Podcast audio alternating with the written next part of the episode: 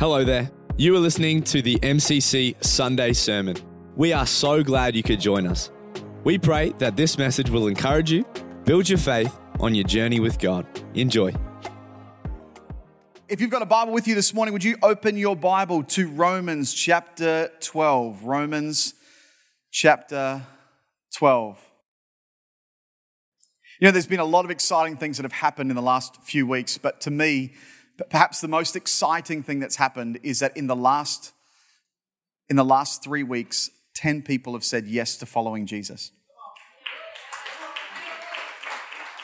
And I'm sort of looking around the room this morning and I can see some of the people who said yes last weekend and some of the people who said yes the weekend before that. And can I encourage you that to me is the most exciting thing about being part of church. That's the whole reason why we do church, right? It's because there's people who don't yet know the love and grace of God. That's the whole reason why we do it. And so to me, the most exciting thing that's happening right at this very minute is that there are people saying yes to Jesus. That should never be lost on us, right? When somebody lifts their hand or someone prays that prayer and accepts Christ, that should never be lost on us. That is, the Bible says that in that moment, all of heaven is rejoicing. They're yahooing. It's like they've just won the State of Origin as a clean sweep. It's like right at that. It's like that, right? It's more than that. And so that's an incredibly exciting thing, but it's great to have you this morning in church. As we conclude our series on worship, for the last 2 weeks, we've been looking at worship, looking at the purpose of our worship, at the power of our worship. And today we're looking at the passion of our worship. That one of my convictions for our church is that we ought to be a church that is passionate about the presence of God. That one of the things that defines who we are is that we are a church that is passionate about the presence of God. That even before people sort of get out of their car, regardless of which day of the week it is, before their feet hit the bitumen in the car park, they'd say, man, there's something going on here and I don't know what it is.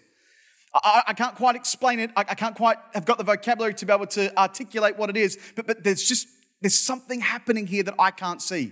That we would be a church that is known as being passionate about the presence of God, which is why we value worship. And so this series on worship isn't about music. It isn't about us becoming contemporary. That's not the reason why we value worship. It isn't about cultural awareness. It isn't about presentation or production. It isn't about being cool, hip, or with it. It isn't about misty-eyed intimacy with God. It isn't about religious ritual or ordinance. What is this passion about the presence of God and this value of worship? What does that mean to us? It's about the formation of grateful hearts in the presence of God. It's about becoming more aware of God than of ourselves, our circumstances, or anything else. It's about the shaping of disciples who know God through being with God. And it's about the transforming work that the Holy Spirit achieves when heartfelt and God-glorifying worship occurs. And so we've defined worship this way, that worship is a whole person experience. It's a whole person experience that's focused entirely on God, but that changes us.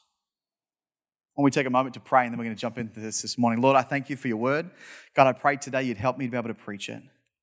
That God, we might leave this place different than when we arrived. In Jesus' mighty name, everybody said. Romans chapter 12 and verse 1 says this. It says, therefore, it's Paul writing. It says, therefore, I urge you, brothers and sisters, in view of God's mercy, to offer your bodies as a living sacrifice, holy and pleasing to God. This is your true and proper worship. I love the way the New King James puts this, right? The exact same verse, but in the New King James puts it like this. It says, I beseech you, therefore, brethren, by the mercies of God, that you present your bodies a living sacrifice, holy and acceptable to God, which is your reasonable service. That Paul says, actually, that in view of God's mercies, in view of all that God has done, then the most reasonable thing for us to do is to present our whole selves.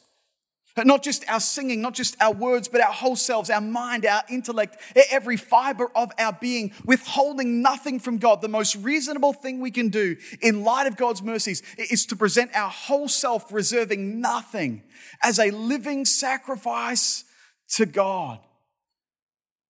For this is your reasonable act of service. And so I want to put to you this morning, what about if what we call radical God actually calls reasonable.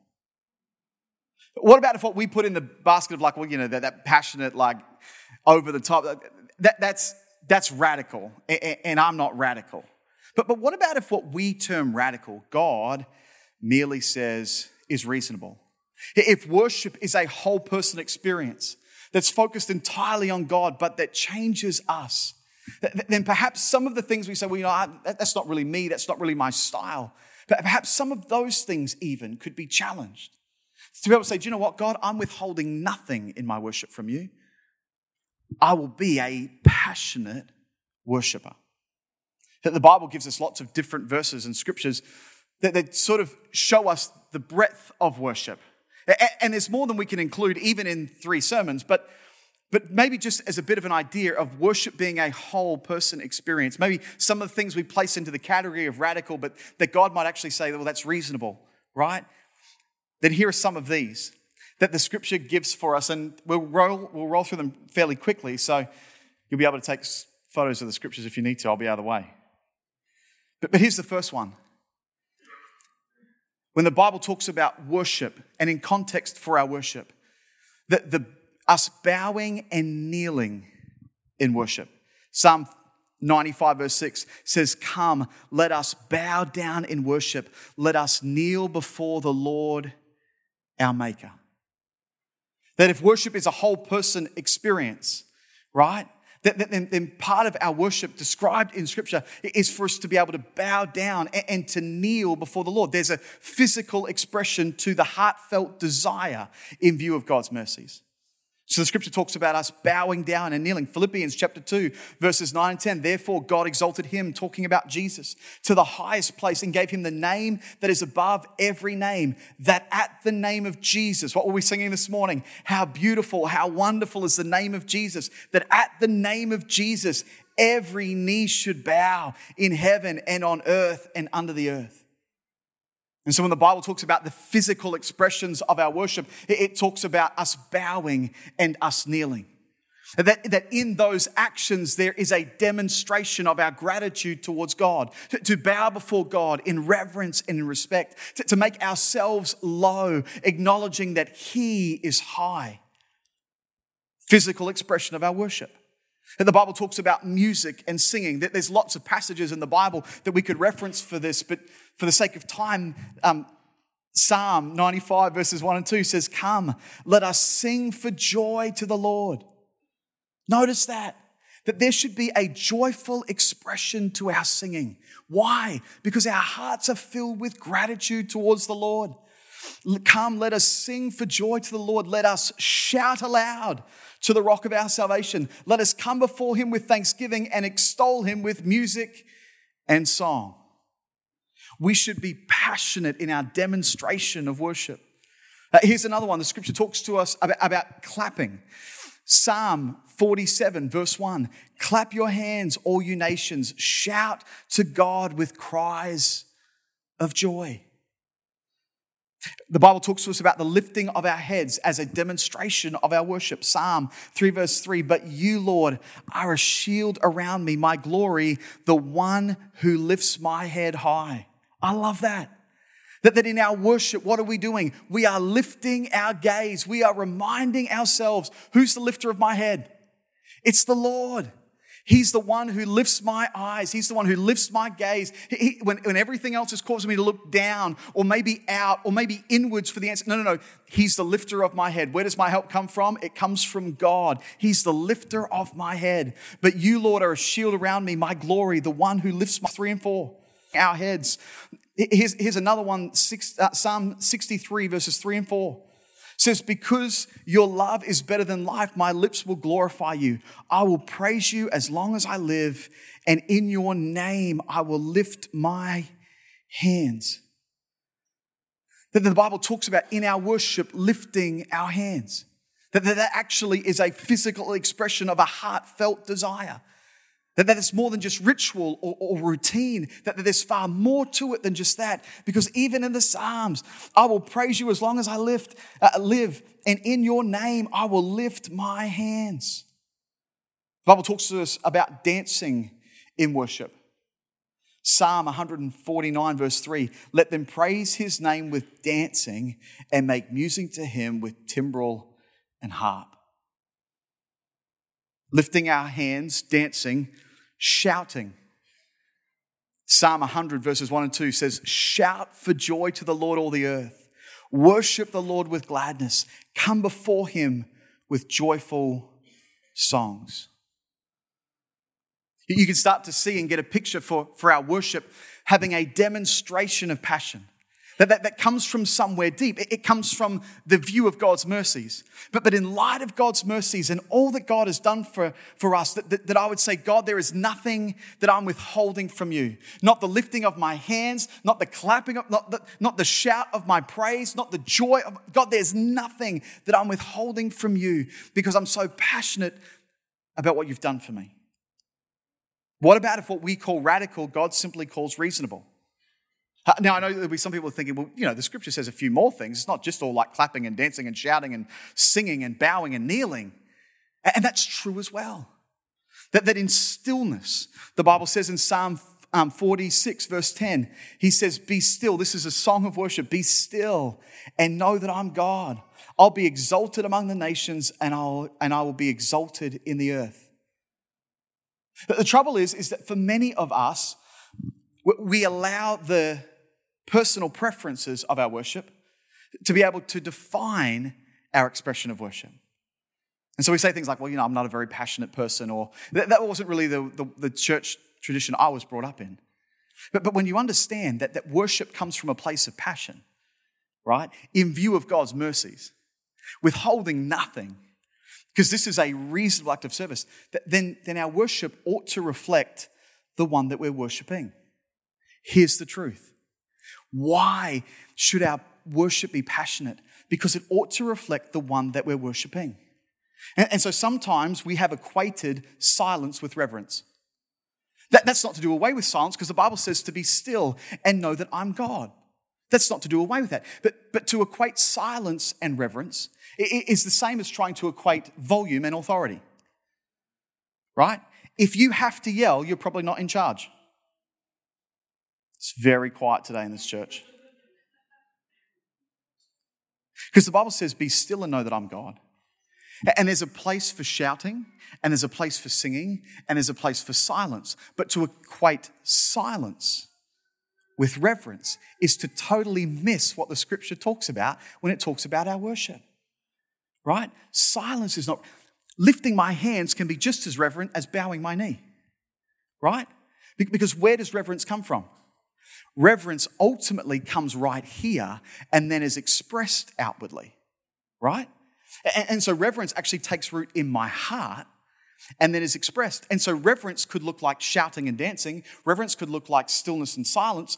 Reverence could look like a whole load of different things, because if you understand where reverence comes from, then you understand that in view of God's mercies, I present myself a living sacrifice.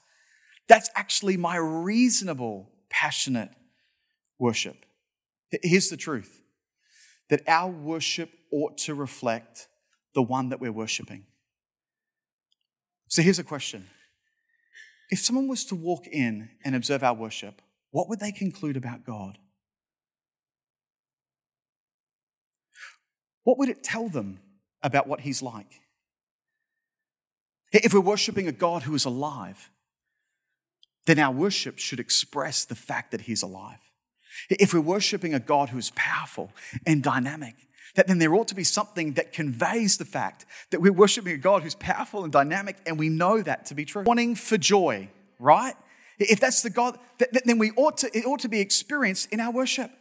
That our worship ought to express what God is like, since our worship is ultimately a reflection of that very thing.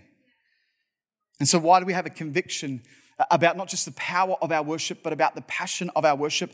Because we realize that our worship ultimately reflects the one that we're worshiping. You know, sadly, sometimes you walk into churches and you would swear that God is dead and distant, because that's what seems to be the case. But we don't serve a God who's dead and distant. We serve a God who's real and powerful and close. He's the lifter of our heads. He's the one who puts joy in our soul, which goes way further than happiness ever could. Can we serve a God who is alive? I haven't convinced you yet, all right? I refuse to lead a church with anemic, passionless, directionless, morbid, wet handshake worship. Come on, you know what I'm talking about? You know, sometimes you shake people's hand and you're like, oh, that felt weird. It's just wet and dead. If you want a real handshake after this service, you need to find Ken Goodall. Ken Goodall's just sitting here, fourth last row. When you shake his hand, he doesn't even say anything. His handshake says, I'm a man of integrity. Now, you think I'm joking, and I'm being a little bit facetious, but I'm kind of not at the same time. Why? Because you can tell when someone shakes your hand like they mean it. Because they shake your hand and they look you in the eye, and it's firm. It's not overpowering. It's firm. And it communicates something, doesn't it? Right? I refuse to lead a church, right? And this is not true of us, right? But I'm instilling a conviction for us, right? This is not true of our worship, but I'm instilling a conviction so it never becomes the case. I refuse to lead a church where our worship is anemic and passionless and lifeless and feels like a wet handshake that afterwards you feel like you should have a shower or something. That felt weird. Because we don't serve a God who's dead. We serve a God who's alive. We serve a God who's powerful. We really believe this stuff, right? And because of that, in view of God's mercy and all that he's done for us, the very least I can do is reflect that gratitude in my expression of worship. And that's not about a style, and that's not about, well, you need to lift your hands at this time. No, it's about, I actually don't care what anyone else is doing. I am passionately worshiping God because I'm so grateful to serve a God who cares about me, who loves me, who gave his son so that I could be restored to right relationship. And when I get a hold of that, man, sometimes it causes me to want to smile. Sometimes it causes me to want to lift my hands. Sometimes I shouldn't do it because I'm not very good at it, but sometimes it causes me to want to dance.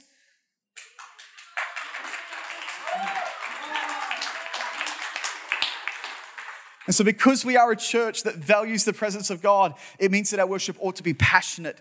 It ought to be vibrant. It ought to be heartfelt. It ought to be sincere. It ought to be alive. It ought to be Jesus-focused worship.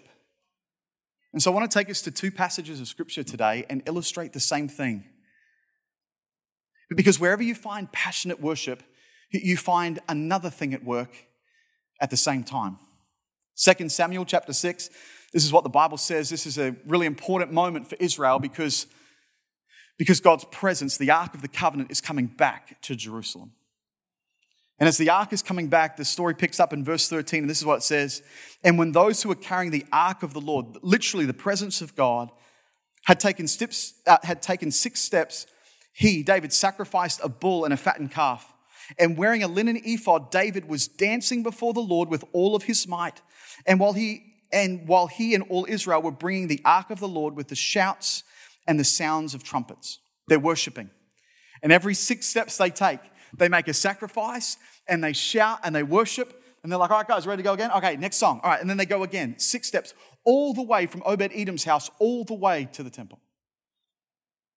As the ark of the Lord was entering the city of David, Michal, the daughter of Saul, watched from a window. This is the girl who, when David killed Goliath, she was betrothed to David to marry. This is David's wife. And so she saw from a window. And when she saw King David leaping and dancing before the Lord, she despised him in her heart. That's interesting. That David's passion elicits from his wife despise. Verse 20, when David returned home to bless his household, Michal, daughter of Saul, came out to meet him and said, how the king of Israel has distinguished himself today, going around half naked and in full view of the slave girls, his servants, as any vulgar fellow would. You can sort of see the passive aggressive, right? Some of you read the Bible like it's not real. That right there is the most realist moment in the Bible, right? Some of you, okay, all right. Verse 21, David said, you can see, because David kind of retorts the same way. You're like, oh, there's some tension in this marriage. David said to Michal, it was before the Lord who chose me rather than your father or anyone from his house when he appointed me ruler over the Lord's people, Israel. I will celebrate before the Lord, dear. Listen to this, verse 22. I will become even more undignified than this, and I'll be humiliated in my own eyes. But these slave girls that you spoke of, I will be held in honor. And Michal, daughter of Saul, had no children to the day of her death. I want you to see this, that David worshipped with passion. That David is dancing around and celebrating, and with shouts of joy and with trumpets in the background, he is leading he's the king of the nation, but he's leading the worship. And you begin to realize why this is so significant, because David, this is his second attempt of bringing the ark, literally the manifest presence of God, back into the city of David. The first time he went to go and do it, he was a bit flippant about God's presence. He didn't treat God's presence properly. And so rather than doing like the instructions were that God had given for the ark, instead of doing that, they decided, well, we'll just get it there our own way. And so flippantly decide, we'll put it on the back of a cart and get some oxen to be able to pull it along. And so that's what they're doing. They're bringing the ark that way. They should never have done it. The point is they were being flippant about the presence of God. We should never do that. But they're being flippant about it. And then as the ark is going along in the cart, the oxen stumbles. And just at that moment that the ark looks like it's about to fall off the back of the cart, and one of the guys who's walking at the back of the cart, he reaches out to touch the ark and he instantly dies. And David realizes it's actually his fault because he's being disrespectful to the presence of God. This is the Old Testament. It's a bit of, but David realizes he's been flippant about the presence of God. And so afraid, he actually leaves the ark in another person's house. And then a few months later, he hears from some other people saying, hey, the house of Obed-Edom, like, he's like being really blessed. Like, clearly God's presence in his home is doing something. And David realizes, I need to do this properly. And that's why the second time they take 6 steps and then they worship. They take 6 steps and then they worship. And David is dancing with passion and excitement before the Lord. And so David worshiped passionately, but Michal despised with pride. If David worshiped with passion, then Michal despised with pride. Listen to what she says. As the ark of the Lord entered the city of David, she was watching from a window, and when she saw King David leaping and dancing before the Lord, she despised him in her heart.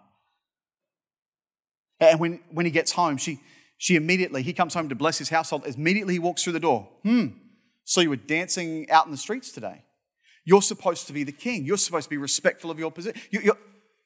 She wants to make David's worship about him, and David has spent his time making his worship about God. Can you see the difference?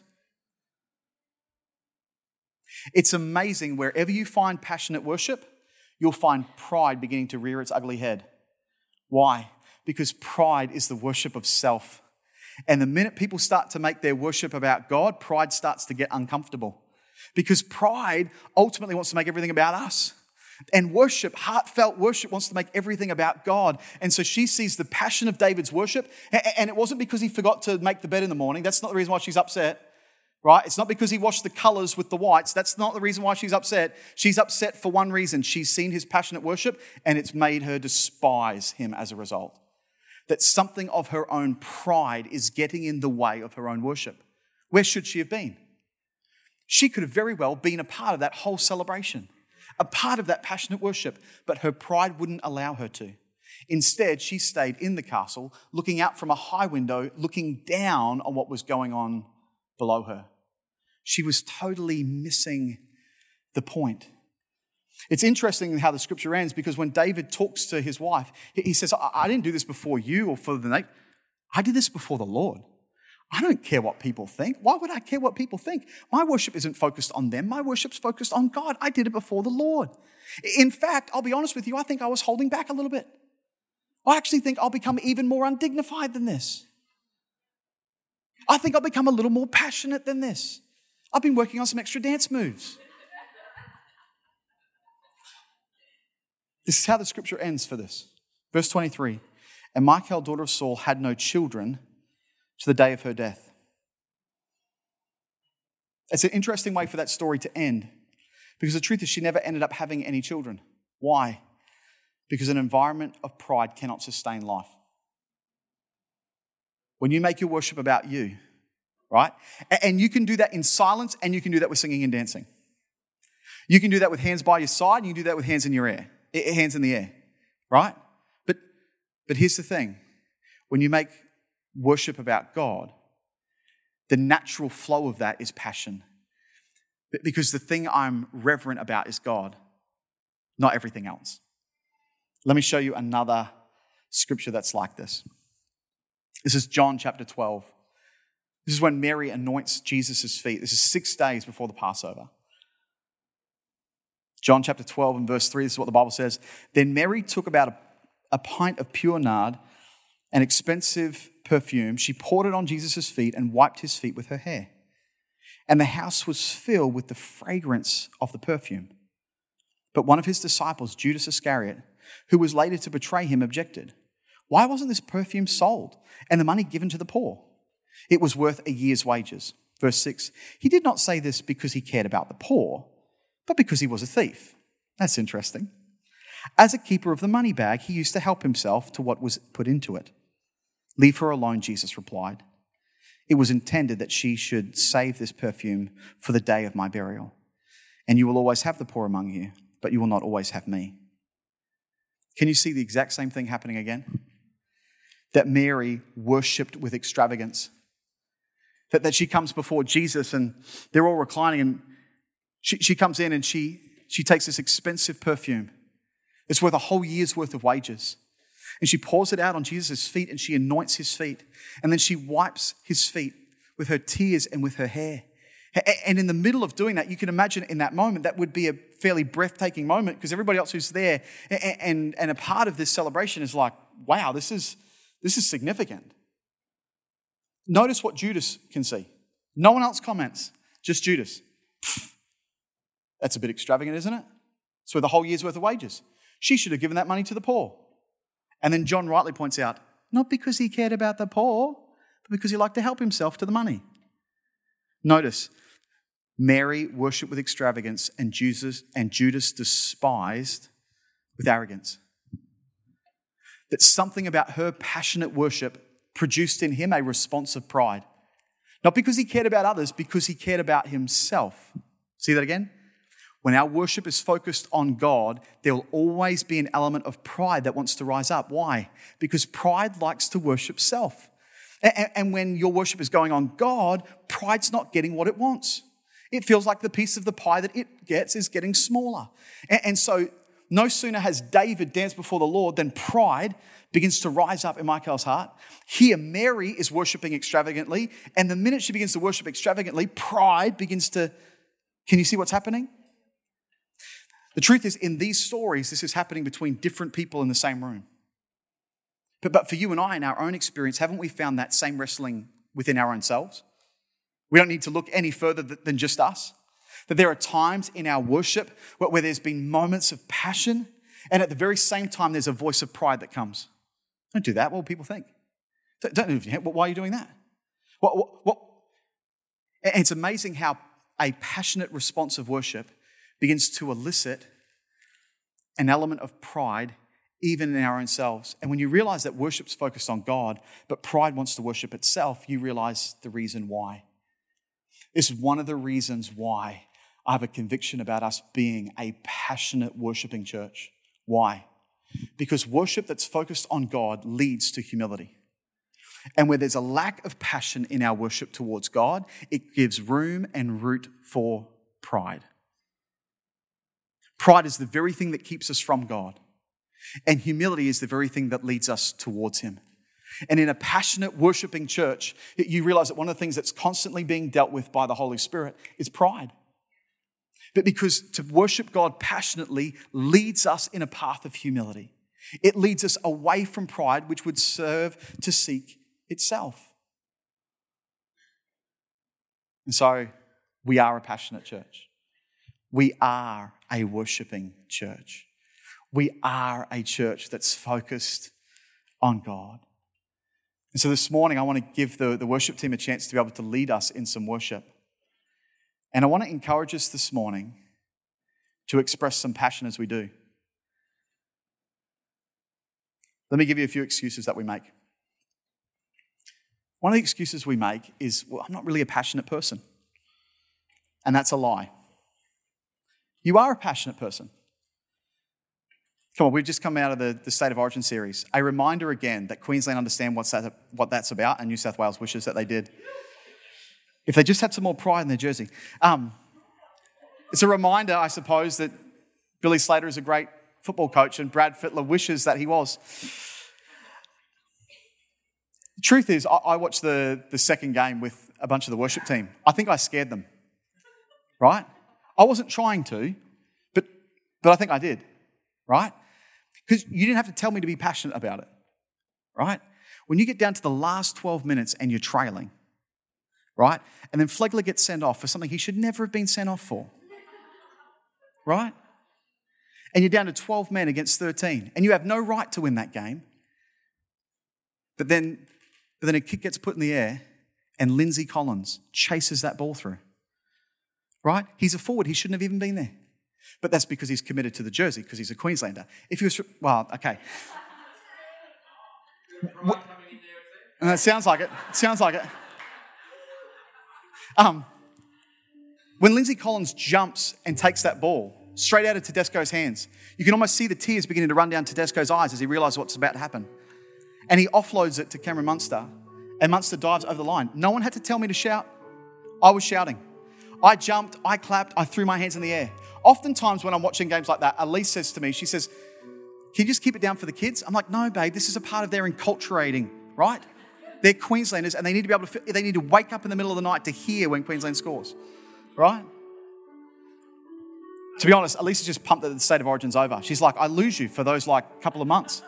Because I don't just watch the games, I watch every single interview. I'm doing all the like, which people are going to be in the team, out of the team, all the match review stuff. I'm watching all of it, right? No one has to tell me to do that. It's because I'm passionate about it.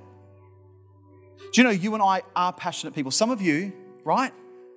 It might not be the State of Origin, but it'll be something else. You're passionate about it. Here's one of my convictions. I refuse to be more passionate about a game than I am about God. Because when you really think about it, what am I getting passionate about? 26 sweaty men hugging each other to the ground for 80 minutes. How can I be more passionate about that than I am about God? I refuse to be more passionate about the State of Origin than I am about a God who loves me and saved me, right?